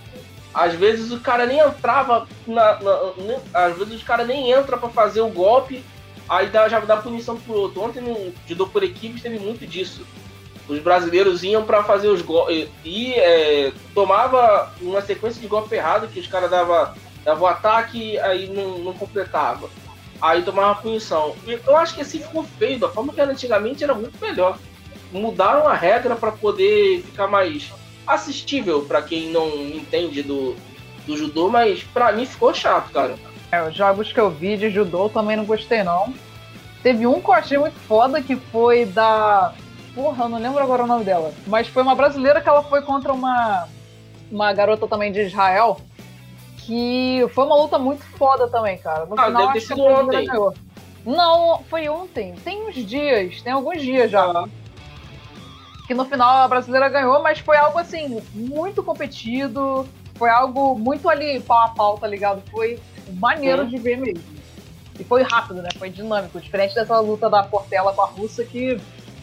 Sem condição. Coitada delas. 10 minutos, cara. Luta de judô, não dá, cara. É complicado. É, eu fiquei sabendo, infelizmente as lutas de boxe estavam correndo muito tarde, 5 horas da manhã, cara, não dá. Por mais que você fique acordado, quando dá 3 horas, 3 meses, você já quer dormir, não tem como. Que um brasileiro foi eliminado também por decisão dos juízes, e ele ganhou alguns rounds, e aparentemente não foi justo também. E não foi com o japonês, ele no quis boxe, dizer, tá? Geralmente o Brasil tá sendo prejudicado. Foi no boxe. Esse daí acho que- que foi no Foi boxe. no boxe, é. Eu, eu vi a luta. Foi com o brasileiro, foi com é, da cara da Grã-Bretanha. Esqueci o nome agora do, do brasileiro. Pô, tava vendo a luta, o cara, e o Popó É comentou, o cara, Marley, Marley. Marley. Isso, Keno Marley. Pequeno Marley. Cara, Gente, dando- fazendo um comentário sobre Olimpíada, não foi nessa, mas na Olimpíada que foi aqui no Rio, em 2016, eu não sei se vocês lembram disso, mas teve, eu acho que foi um jogo de boxe, que estavam competindo duas pessoas de dois países que não eram né, do Brasil. E quem tava tinha todo mundo brasileiro, porque tem alguns esportes que quando você compra o ingresso, você compra pro dia, tá ligado? Você não compra Aham. pra um jogo só. Aí esse era pro, pro dia também. E aí, cara, aquele jogo não tinha nenhum brasileiro, o pessoal meio que não tinha pra quem torcer, e descobriram que o juiz era brasileiro. E o pessoal começou a torcer pro juiz. cara, brasileiro é um povo muito engraçado, cara. Nenhuma, Copa, nenhuma Olimpíada vai superar essa. A do Rio foi muito foda. Não, a Olimpíada do Rio foi muito maneira, cara. E sobre a ginástica lá, cara, americana, eu fiquei muito surpreso que ela, que Ela acabou desistiu? desistindo. Isso serve pra gente ver, né? Eu tenho problema com ansiedade, enquanto o problema, como vou dizer, os pensamentos, coisas ruins, é, coisa da sua cabeça acaba te atrapalhando em tudo, cara. Por mais que ela tenha, tenha acesso a todos os aparelhos, ela ganha salário para ser só para ser atleta, cara, mas não dá, mano. Quando você tá mal, e eu, eu respeito muito ela ter decidido fazer isso. Ela não poderia ter, decidi- ter desistido antes por algum motivo, senão a equipe não ia, alguma coisa assim. E eu, eu, tenho falo pena de quem você, passa por eu- isso, porque eu fico noite sem dormir também, é foda, é uma merda. Eu vou falar uma coisa pra você. Eu acho que ela não vai com- competir a final, mano. Ela já, já aqui de dor, ela tá classificando pra cinco, pra cinco provas na final do, da ginástica, que é o cavalo, o cavalo com. Cavalo com a, a- a trave, cavalo com alça, o solo, as barras e tem mais uma outra que agora eu não, não me recordo o que é. Ela já dispensou duas. Uhum. E ela, Ela- tá cotada pra mais três. Eu vi uma entrevista Então, dela falando que ela tem medo dos saltos. Porque quando você tá dando as piruetas, você não tem noção do. de onde você tá, não sabe se tá de cabeça pra baixo, de cabeça pra cima, ela tem medo de cair e se machucar, mano. Se ela não cair em pé, se ela cair de cabeça no chão, entendeu? Ela Eu tem muito medo disso, ela ficou com pânico, ela não consegue, não tá conseguindo mais. da final por o caramba, o, a manobra lá que ela, capaz, elas fazem no ar, só que ela caiu e forçou o joelho, joelho direito. Eu acho que ela deve ter se machucado e, e tá, tá insegura por conta disso. E Pode a ansiedade meio que um trauma. entra, entra, fica muito ligado com isso. Mas quem tá vendo as, mas quem tá aqui, dá uma comentada aí pra ver se você tava assistindo as Olimpíadas. E chuta aí, sei lá, quantas medalhas de ouro o Brasil vai conquistar aí. Até o momento a gente tem uma só, né? A gente tem a É. do Ítalo no surf. Cara, isso que eu acho um absurdo. Como é que o cara que ganhou do Medina, que tinha feito 17 pontos, contra o Ítalo faz 6? É o castigo Como é que divino. pode? Não, cara, é nítido que é roubo. Não queriam que o Medina ganhasse, mas o Ítalo falaram: ah, ah esse aí, esse aí pode, né? Esse aí pode, esse aí pode ganhar. Mas o Medina não. É, mas, pô, o Medina acabou não ficando nem pra bronze, né? Talvez ele tivesse um pouco meio relaxado também, digamos assim. Que isso, cara, mas ele fez. Ó, tem um 16 comentário aqui, deixa eu só Essa responder maior- aqui. Não, não falando contra o japonês, É. tô falando na, na- Ah, tá. na- no seguinte da, do Essa bronze. informação você sabe, ô Juan, você tá com o computador aí ao, ao lado, o quantitativo de meda o quantitativo de medalhas. Mas aí também varia muito do, do que os brasileiros estão qualificados, porque nem todas nem todos os esportes olímpicos têm brasileiro em disputa. Isso varia Uhum. muito também. Tá, ó, China tá ganhando. A China disparou do nada. Tava lá em, sei lá, em terceiro ou quarto, agora tá com 21 de ouro, 13 de prata e 12 de bronze. Total 46. E os Estados Unidos também estão com 46, só que só tem 16 de ouro, então não importa. Isso é meio errado, né? Tipo assim, tem a mesma quantidade de medalha, só o ouro só que faz diferença. Bronze, É, o ouro conta, é o primeiro, lu- Você o pode primeiro lugar conta mais. Não, primeiro claro lugar que sim, conta mais tipo que os assim, é outros. como se prata e bronze não tivesse peso nenhum na contagem. É, Os Estados Unidos tiver 80 medalhas e a China tiver mais de ouro, a China vai ganhar as Olimpíadas. Você ganhar ouro é muito mais foda do que falar, ah, ganhei bronze. Claro, mas tipo foda assim, ouro, pô. porque segundo e terceiro não vale nada. Segundo vai ser só o primeiro perdedor, no caso. Se tu ficou Não, em segundo ou em terceiro, é porque teve alguém que ficou em primeiro. é. Mas, Mas eu tá, falo uma, falo o que eu quero tipo dizer é tipo assim, a China ganhou 25 medalhas de ouro e foi primeiro. Mas no total de todas as medalhas, os Estados Unidos ficou com 20 de ouro, mas passou em, no total 25, 30 medalhas a China. Não vale de nada, não vale de nada. A China ganhou mesmo assim. Enfim, ambos são países Poderia que não ter ouro mais... valer 3, prata valer 2, bronze valer 1. No total, depois somava, sei lá. A gente atualmente tá com oito medalhas, sendo uma delas de ouro. É, A do Ítalo. Do Sul. Japão tá em segundo, 17 de ouro, 5 de prata e 8 de bronze. Aí, Juan, mais um elogio pra você aí, ó. Hoje foi, tá? A Kécero falou que o Trinity está falando faz sentido. Aham. Lembrando que Obrigado. hoje, como a gente Valeu. vai datar esse podcast, tipo assim, falar hoje, porque hoje é sábado, dia 31, o Brasil joga hoje às 11 horas, Brasil- o vôlei, né? E é um da, o vôlei masculino contra a França. E eu acho que pra mim o vôlei é uma das da, Quadra. da maior chance de medalha, cara, tanto feminino como masculino. E ouro. Vôlei de praia? Não, vôlei de quadra. Não, acho que é vôlei de quadra. Vôlei de quadra, Brasil e França. Às 23 Eu horas. acho que eu acho que o feminino pode acabar levando o ouro porque o elas tiveram um jogo foi mais difícil até agora, acho que foi um dia desse, não lembro contra quem foi, mas elas conseguiram ganhar assim com uma certa tranquilidade, tá ligado? Eu acho que então É. elas estão indo com uma mente tranquila para os próximos jogos, todos então os jogos. Uhum. Os homens perderam para a Rússia, né? 3 a 0 Os caras tão eu acho que então a gente pode um aí torcer jogo Duro contra os Estados. Unidos É. essa Só semana. que os homens também a gente não pode esquecer que eles acabaram de ganhar o. Tipo um Mundial, né? Que eu esqueci agora como é o torneio. É a Liga Mundial. As mulheres ficaram em segunda é, da Liga Mundial. Então, porra, eles têm to- total condições de, de- de trazer medalha uhum. também de ouro.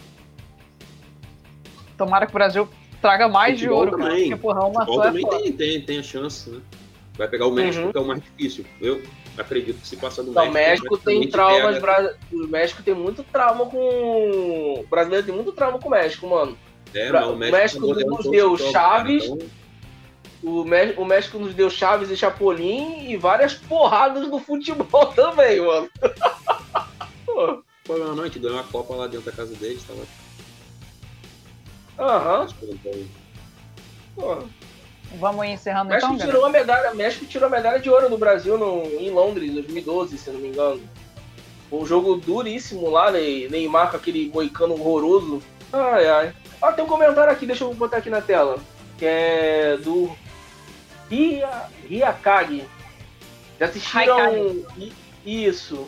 Esse e Shield 21, se eu não me engano, acho que é futebol americano. A É, Shield foi 21 produzido é mesmo. um é, é, é, futebol americano. Eu ainda não vi também, é. cara. Tem muito filme de esporte que eu não vi. Ele tem na roll eu fui parar pra assistir. Mas o ruim é que a legenda tá em inglês, cara. Não sei se eles consertaram recentemente. Vou parar pra ver depois. Mas é um anime que eu, eu, eu adoro futebol americano, mano. NFL corre no sangue aqui. Titio Tom Brady.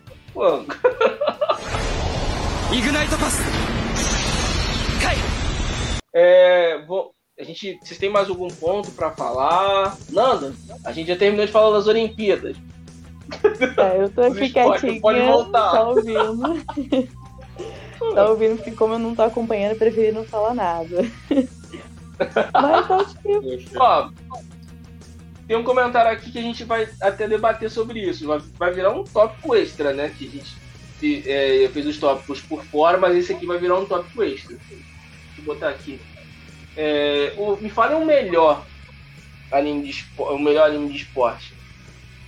Pra você, qual seria, o Juan? Hajime Mas no aí é uma questão sua. Hajime no Ippo, de longe, de longe. Fácil. Vou até escrever no chat lá. Não, já, já coloquei o link lá pra quem Já botou, já, já botou. Você quer falar E ele vai estar na capa também, tá? Oi? falar? pô, Vai tá na tá capa lá, vou botar na capa.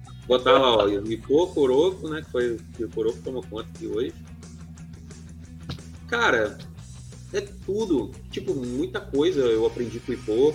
Principalmente, Uhum. tipo assim, a gente é muito pressionado a estudar, entrar na faculdade. Mas, tipo, não é o único caminho. Eu aprendi isso, não é o único caminho. Você pode ser um ótimo profissional em alguma área que você escolher. Algumas é obrigatório você ter, ter a faculdade. Mas, pô, propriamente ser atleta, você não precisa de faculdade, não. Você pode seguir seus sonhos, você pode conseguir ter sucesso nisso. Então, não desistam, acreditem. E, pô, me ajudou muito nisso.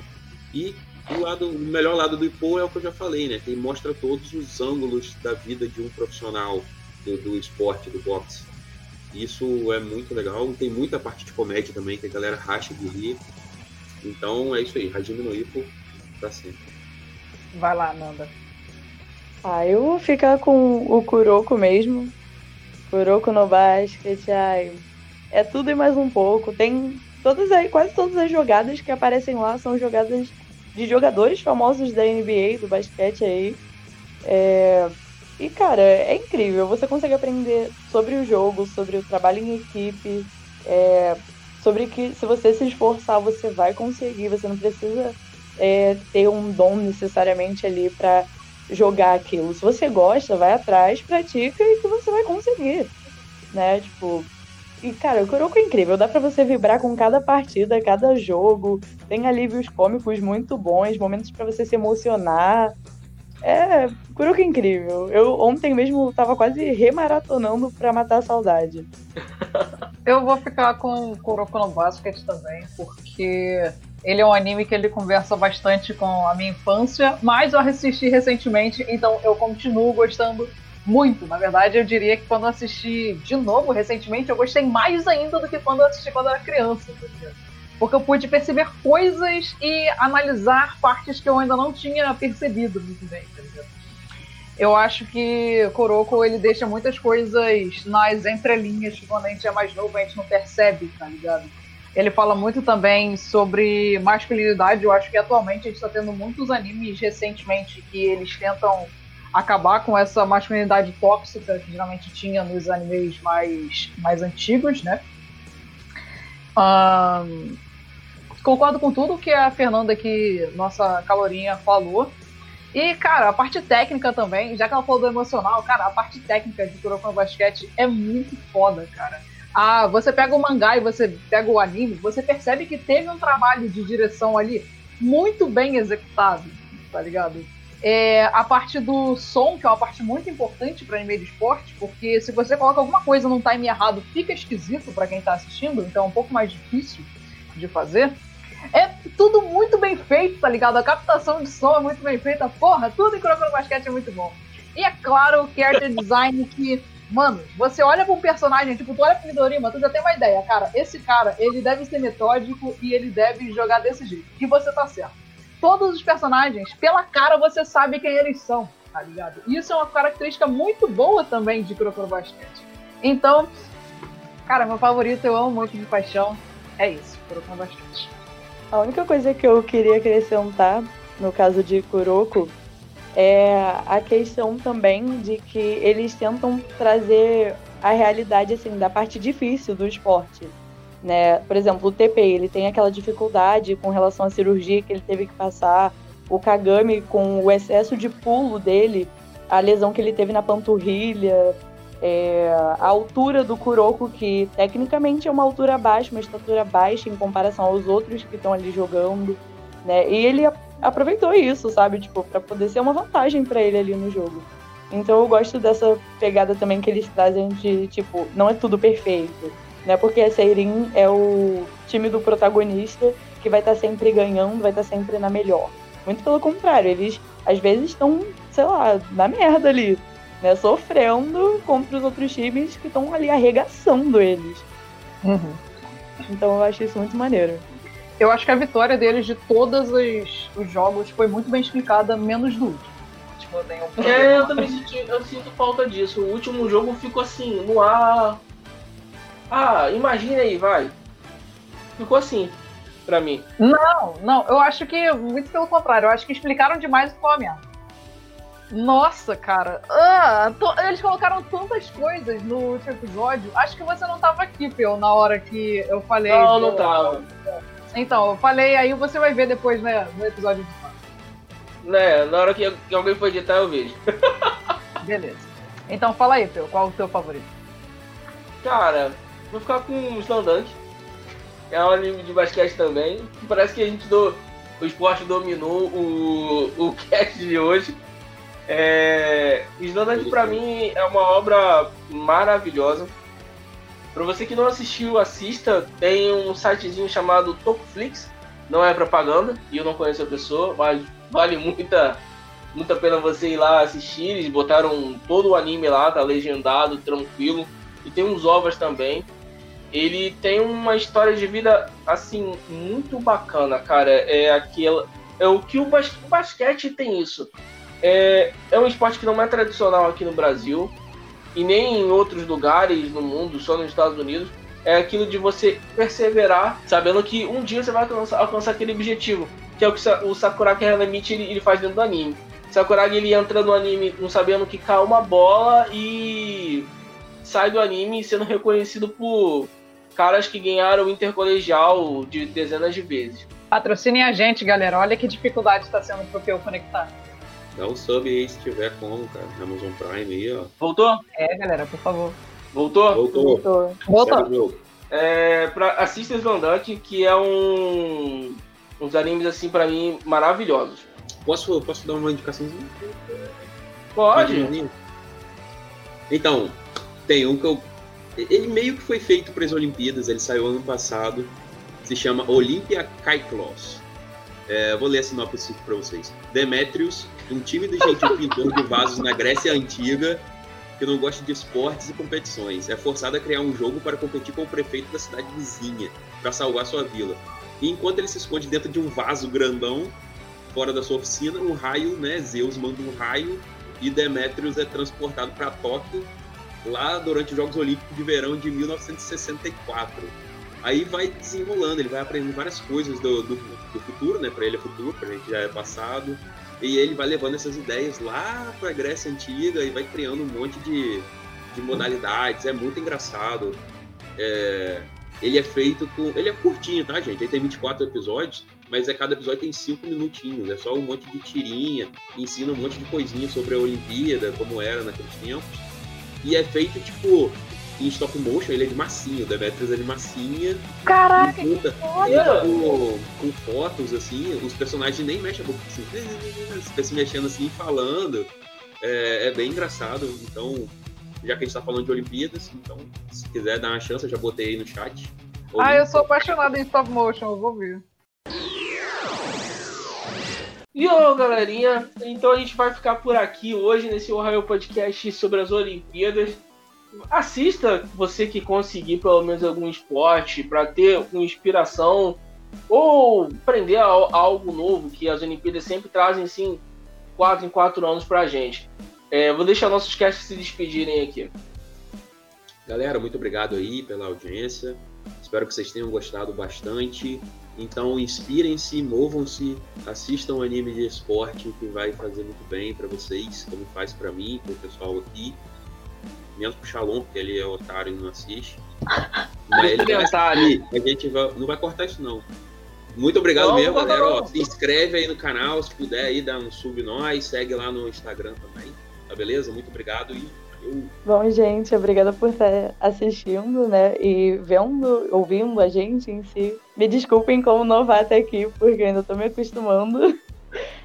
Mas acompanhem a gente nas redes sociais e é como o Juan falou, né? Se puder dar um sub aí, se inscrever, ativar as notificações para estar sempre ciente de quando postar alguma coisa. E é isso, obrigada. Valeu, pessoal. Siga a gente lá no Instagram. A gente está sempre compartilhando lá o que vai sair, né, os nossos calendários, o que, que vai ter no mês. E também lá, a gente está sempre fazendo o Ohio Express, que são quando a gente tem um tema mais rapidinho. A gente faz geralmente terça e quinta o Ohio Express, 9 horas da noite. Então pode ser legal para complementar algum assunto que você queira ouvir um pouco mais sobre as nossas opiniões. Está sempre a gente é, postando os episódios lá. E também, por favor, dá um sub aí pra gente, porque tá sinistro. Um monte de youtuber grande consegue sub, pô. Então dá pro pequeno que tá é. começando, é. incentiva a gente, na moral. Quem um tem Amazon, dá pra dar sub. Pegar, Oi? pegar um sub pra gente botar um 4G aí no seu celular, porque a internet é, tá galera. Olha a conexão Não, do Pio aí. O Wi-Fi aqui em casa, esse final de semana, resolveu me dar, me dar uma trollada. É, concluindo, todo mundo tá falando, é, nos siga nas redes sociais. Esse, essa live é pro YouTube, então se inscreva aqui no YouTube também. É, nosso link para você ter tudo que a gente onde a gente está é o linktree.com barra underline podcast. Lá tem todos os links do, do, onde nossos podcasts estão, nos agregadores de mídia, como também YouTube e o nosso Instagram, beleza? É, adeus. Fique com Edin ou qualquer outra figura mitológica que, te, que tenha. Valeu, galerinha. Tchau. Valeu, pessoal. Tchau, tchau. Falou.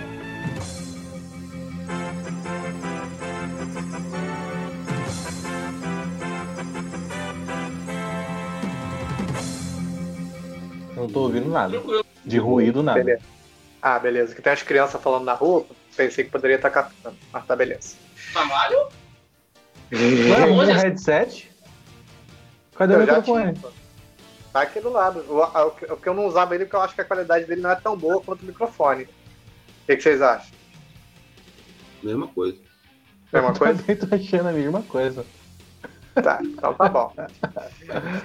não sei, de repente pode estar melhor. Pode estar inferior, mas não sei. Tá, vamos lá. Não vou nem fazer a introdução, porque a gente já vai entrar no meio do outro cast, né? Então. Então, mas acontece que eu não tava no outro cast. Então vamos, vou fazer assim, ó.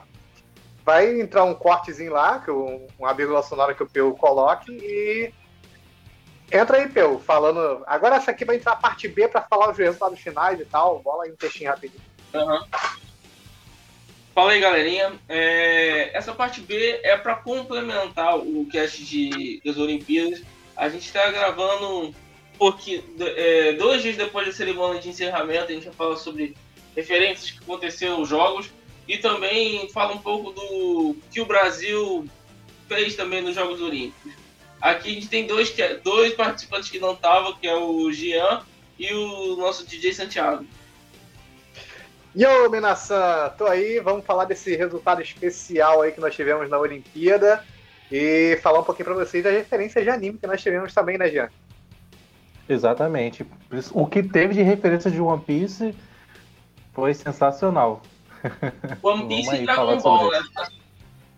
Pô, cara, eu, tipo, eu não conheço nada de Sailor Moon e só eu ter visto dança, aquelas meninas dançando, que foi o, ao som de Sailor Moon, eu sabendo que era uma referência de anime, já, já foi uma, uma emoção, assim.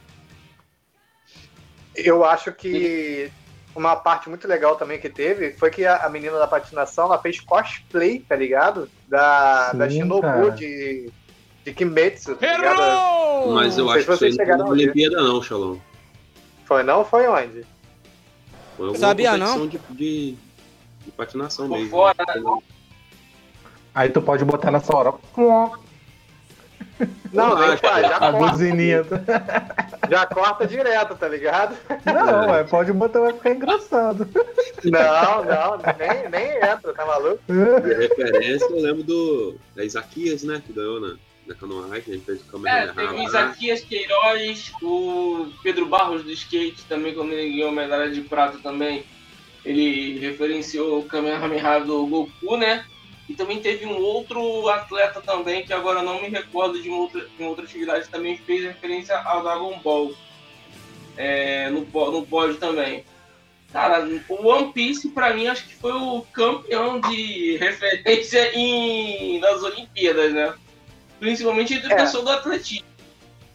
É, e é, inclusive foram, tipo assim, teve do Luffy, né, que é o principal, mas inclusive teve do Frank, que não é assim, Aham. o trio monstro, Sim. nem nada, mas, pô, cara, o cara jogou um super muito massa. Foi mano. o. Eu anotei aqui algumas. O Peyton, Peyton Otterdal, arremessador de peso americano. Ele fez o super do Frank e gritou ainda quando ele fez super! Cara, muito da hora. Teve o, o- a página oficial do, do One Piece parabenizou ele, inclusive. Porra, maneiro, maneiro. Teve também um, um corredor do- dos Estados Unidos, né? E o Isaías Dewitt. De- Perdoem se a gente errar a pronúncia, porque os nomes dos caras eles são bem complicados, né? Ele, ele é remador, eu acho, não? Canoagem, Não, ele é- canoagem. Não, o Isaías é, é corredor. Pô. Pelo menos a foto que eu tô vendo dele aqui é corredor, que ele fez o Kagebushin do, do Naruto, aquele símbolo assim do dedo Ah, cruzado. tá, não, não. Ah, eu, eu confundi com o Isaquias. Não, não é Isaquias, parecido mesmo, né? É, Isaías Dewitt, eu acho que se pronuncia assim o nome dele. Ele fez o símbolozinho do Kagebushin do Naruto, Sim. ficou foda também. Teve a referência de Attack on Titan, né? Que o cara fez o punho por É, a do continência. Russo. É russo esse atleta? Ah, É, Ficou muito foda também. O, teve o que já citado, do, teve, do, do Kamehameha foi do boxe, né? Não, não. é, é isso. O atleta da Grã-Bretanha ele fez também o Kamehameha. que Teve. deu- derrotou o Ken, o Keno Marley, se eu não me engano. E aí teve o Isaquias e Isaquias Queiroz, da canoagem, e foi do Bra- Barros do Skate. É, teve vários que fizeram o Kamehameha. Ah, teve gente que confundiu se era Kamehameha ou se era Hadouken.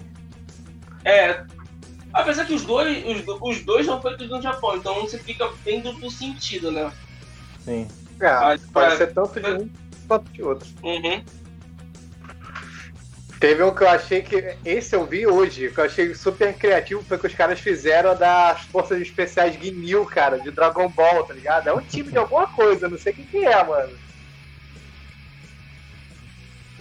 Teve um, um time também italiano que fizeram a fusão antes de jogar também do Dragon Ball. Ficou maneiro. Teve um cara que pintou o cabelo com a cor do Avatar, tá ligado? A seta azul, É. ele cortou o cabelo. É, e fez pintou. referência do, Pô, ele do tá anime vendo. que não é anime. É anime. É, Não é porque anime, não não. é, não é japonês, entendeu? Aí a galera fala. Não, É mas desenho pro animado. japonês, pro japonês até o Turno da Mônica é anime. Qualquer desenho. É, exatamente. Que- Ah, é. Nada. E até falando essa questão de anime, cara, nos jogos da seleção japonesa de vôlei. todo ponto do Japão. Eu vi muito na masculina, na feminina eu não vi. Eu não me, não me A feminina é, é classificada, foi classificada pro, pro Olimpíada por conta de país sede. Todo ponto tocava uma música de anime. Cara, sério? É, e eles chegaram ah, a comparar. Sim, sim. Eles chegaram a comparar um jogador do, do Japão, Isso. do masculino ao Hinata Shoyo, né? Do, uhum. E na transmissão da Globo, o Luiz Roberto falou muito do Haikyuu. E os jogadores do Japão, principalmente no masculino, se inspiraram no anime, como a gente estava falando no, no, no, no cast que a gente gravou semana retrasada, que o anime inspirou os jovens do Japão a voltar a praticar vôlei masculino. E também dois jogadores do Brasil também são fãs, que é o Alan e o Douglas também. São fãs uhum. da, da série. O Alan teve uma foto dele que ele postou no Instagram, que ele tá com as duas camisas do Hakil. Uma do Hinata, que é o número 10, se eu não me engano, e, e o do número 5, que agora não me recordo o nome do jogador. Maneiro, maneiro. Mas pra mim, a que eu mais gostei foi a do, do Frank, né? E em primeiro lugar foi a do Guerra Second, do, do Pô, essa do Guerra tá Second foi muito boa. Foi um, um grego, né? Foi um grego. É um grego, é um grego. Foi um grego. Teve, teve legal mais que... uma do One Piece também, o maratonista, o cara da Marcha Atlética, Marcha Atlética também fez uma referência a One Piece também. É, foi ele mordendo assim, ele... Isso. Uhum. Mas o legal foi que o repórter perguntou pra ele o que, que era essa pose. Aí ele foi explicar que era do One Piece, do, que era do personagem chamado Luffy e tal. Vocês assistiram? E a, a abertura, a própria abertura das Olimpíadas, ela teve várias trilhas sonoras relacionadas a games. Isso, também. Final Fantasy. Final Fantasy, Chrono Trigger, teve. A música tocou um trechinho do Final Fantasy, cara. Foi muito foda. Teve Sonic. Sonic, porra. Vocês chegaram a assistir o encerramento? Não, o encerramento não, não, não. Também não. Posso estar errado, mas se não me engano, tocou a música do Fumete Sim, e isso eu sei que tocou. Teve, uma, teve, um efeito de luzes lá que era como reunindo energia pra Genkidama, disseram. Caraca, que foda. Pra Se duvidar, deve ter sido até drone, porque a galera tá fazendo tudo com drone agora, né, é, movimentando. É. Tivesse vindo as luzes aglomerando pra fazer o, Os, os aros, né, do Olímpico, né, daqueles... Da própria ah. lua da Olimpíada, né, tá ligado? Sim, Aí sim. foi reunindo, hum. eu acho que foi como se fosse uma Genkidama. Foda, maneiro, cara.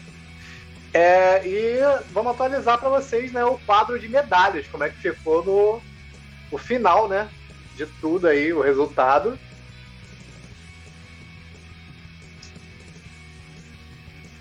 Tem na mão aí, se quiser eu tenho aqui. Então manda aí. Eu perdi o link que é, eu tinha mandado como, mais cedo. Como sempre, Estados Unidos em primeiro, né? Com 39 medalhas de, de ouro, 41 de, de prata, 33 de bronze, é o total 113. Aí, interessante que vem China e Japão. O Japão vem muito nessa levada por conta do investimento do Brasil, do... quando ele foi país sede dos Jogos, e a surpreendente marca do Brasil, que foi 12 lugar, né? A gente perdeu duas medalhas. Pelo menos acho que uma medalha era garantida, né? Que era o vôlei feminino, né? Que já estava na final, deu uma patinada legal lá contra, contra os Estados Unidos. Foi por isso até que os Estados Unidos deu uma deu uma crescida na, no final da competição. O Brasil terminou com sete medalhas de ouro, seis de prata, oito de, de bronze, ao total de 21. Essas seis aí você bota muito na conta do skate, cara. Skate, pra mim, foi o. Foi a modalidade que mais deu. alavancou o Brasil nesse jogo. Veio muito forte, né? A galera do skate esse ano uhum. veio pra, pra arrebentar, cara. Foram duas medalhas, né? Três duas do parque, não, uma no parque, que foi com o Pedro Barros, e duas no Street, que foi a Raíssa e o com o Kevin Hoffman. Mas, mas aí você tem, os japonês, você tem os japoneses lá, né? Que, pô, os caras com 13 anos já, já viveu a vida inteira, né? Só tá se preocupando com a aposentadoria e compete com uma menina lá que com 13 anos ainda tá estudando. É complicado. É, né, cara? Aí a gente fala, a gente pensa assim, né? Por exemplo, teve aquele, o, o rapaz que, do arremesso de peso, né? Aquele, é arremesso de peso, que ele gira com a bola assim, joga lá embaixo, né? Que ficou ah. em quarto lugar. E o cara treinando no, pô, no terreno baldio, tá ligado? Na parada vazia, um terreno vazio assim, sem patrocínio nenhum, por conta própria. Aí a gente pensa, pô, seis marcas aqui do Brasil investissem nos caras, uh, talvez o cara tivesse ganhado a medalha, sabe? Foi... Uma medalha pra gente. Foi é, mesmo que uma, uma tirinha que eu vi, uma postagem né, que eu vi na, na internet, é, que é ciência e esporte, é, Olimpíadas, né, no caso. É, mesmo não tendo é, recursos, ainda conseguem ter bons resultados. Entendeu? Uhum. Muitos deles, esses caras, pô, recebem salário mínimo e assim.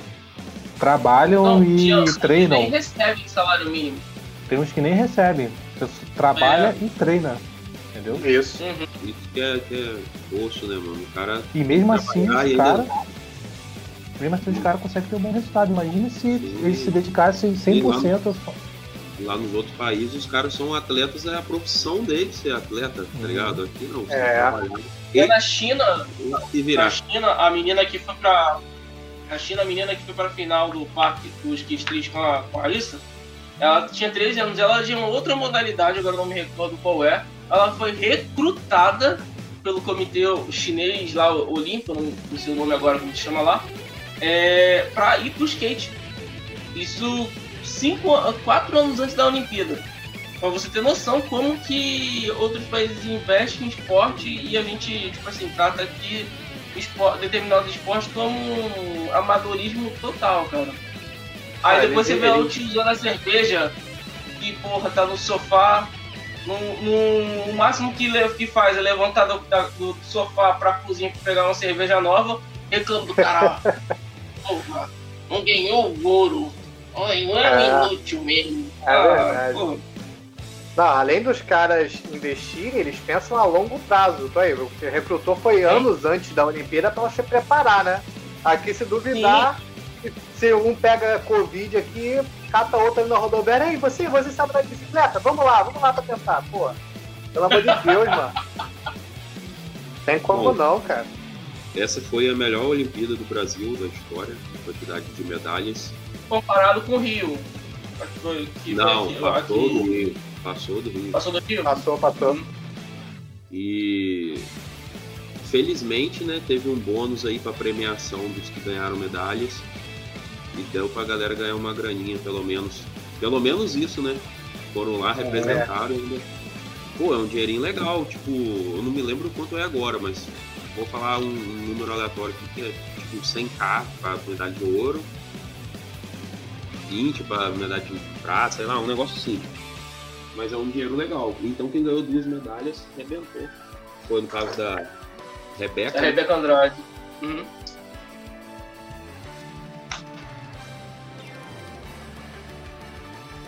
Deixa eu dar uma pesquisada aqui. Premiação. É, já tô vendo aqui.